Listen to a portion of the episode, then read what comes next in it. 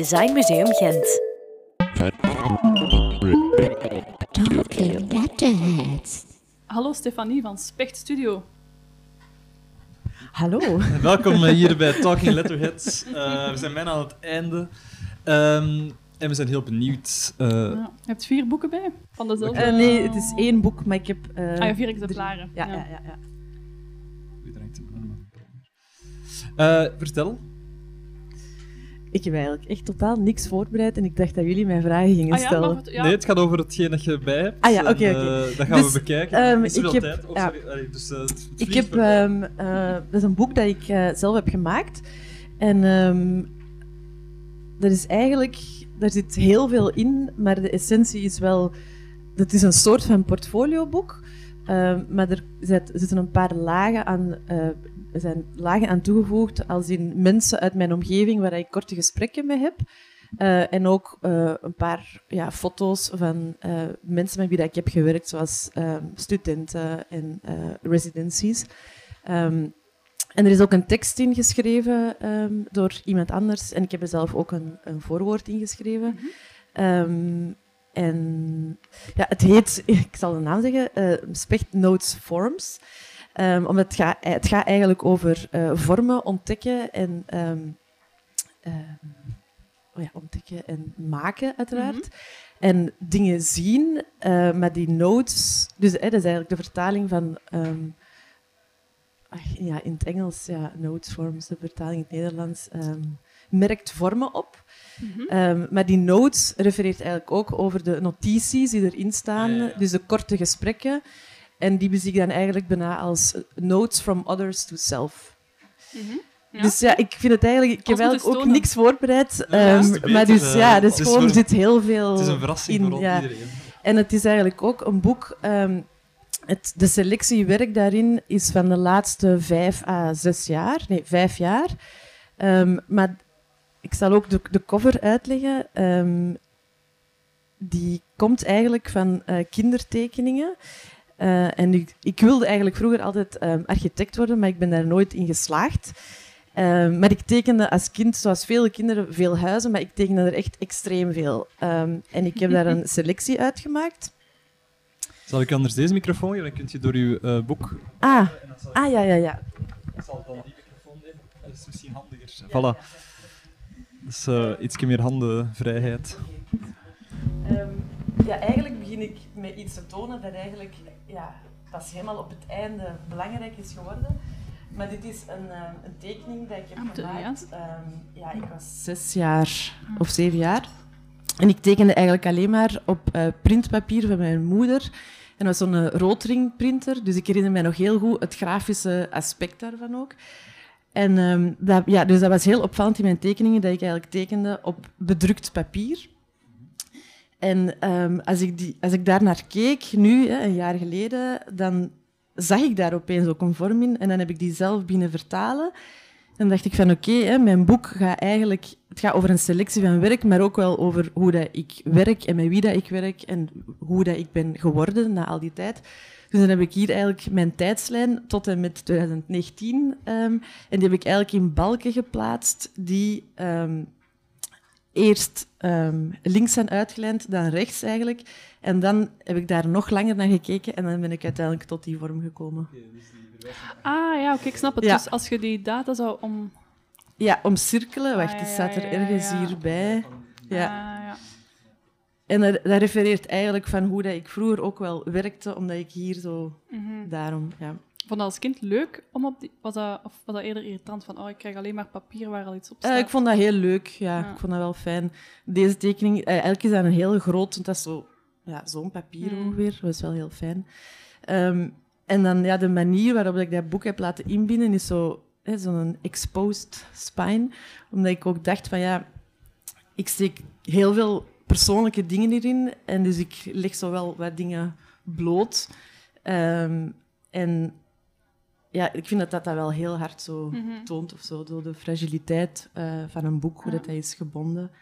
Ehm, en, ja, en eigenlijk, ik, dat boek gaat ook over vrijheid in het maken van dingen. Dus dat staat hier ook ergens helemaal in het begin, in het heel klein, to freedom. Ehm, omdat ik daar aan ben begonnen en ik heb zo geen deadline voor mezelf gezet. Ik had gewoon zoiets van, oké, eh, na zoveel jaren werken, ik wil iets maken en ik wil ook mijn werk vooral offline halen, omdat ik dat beu was om de hele tijd, als ik mijn werk aan iemand toonde, om zo te scrollen en ja, Mhm. daar wilde ik eigenlijk vanaf. En tijdens dat ik dat boek aan het maken was, dan kwam ik ook tot de constatatie van ja, als dit af is, misschien moet ik dan wel stoppen met vormgeving of zo. of misschien moet ik dan totaal iets anders gaan doen. Dus dat Een heeft- zwanenzang eigenlijk een beetje. ja, ik, ik was mij daar heel hard van bewust. En dus ik wist eigenlijk niet wanneer dat, dat ging af zijn.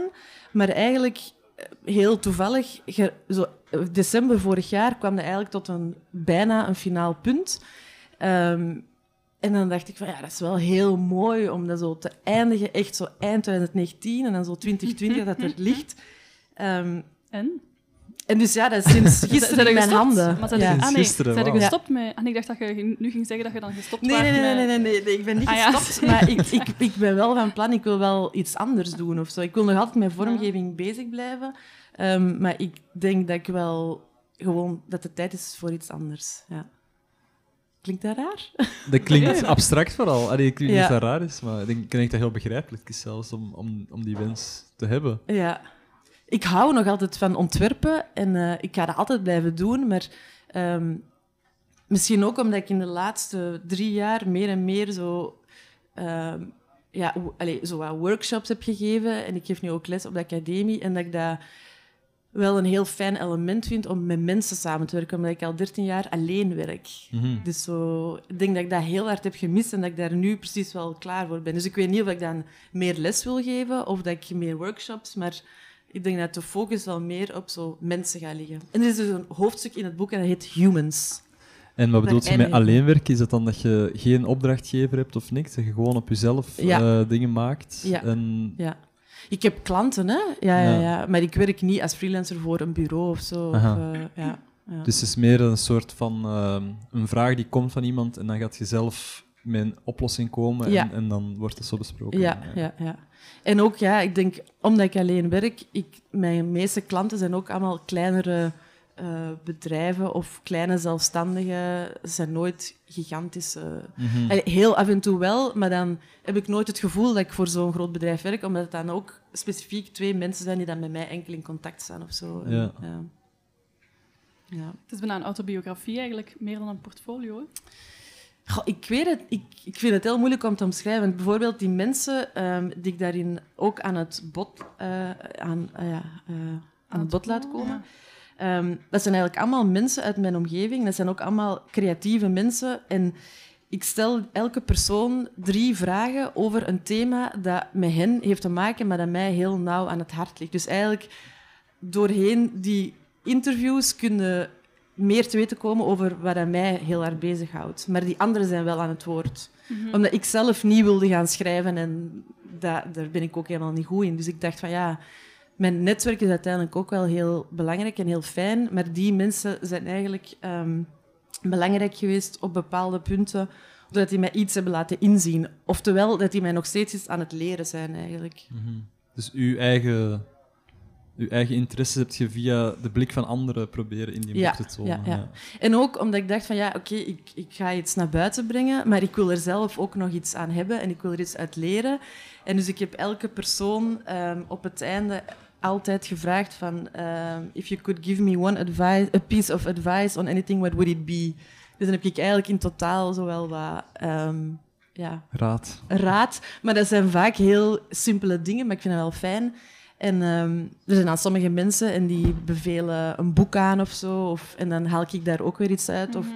ehm, ja, en dus er staat elke keer zo, hè, dus de naam en dan over het thema. En, dan, eh, ja. en ik vind het ook fijn om te zien van hoe dat sommigen heel persoonlijk iets gaan delen en anderen houden het heel oppervlakkig. En dat is dan ook weer zo...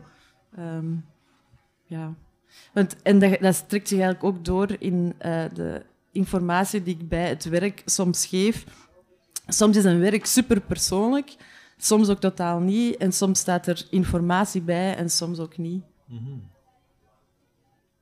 En is dat iets dat je in eigen beheer hebt uitgegeven? Of, Ja. ja. Ja, ja, ja. Dus je hebt er een aantal laten maken, een paar honderd en dan... Ik heb er honderd laten maken. Ah, honderd, ja. En, ehm, maar ze gaan wel, in Antwerpen gaat het in de copyright verkocht worden.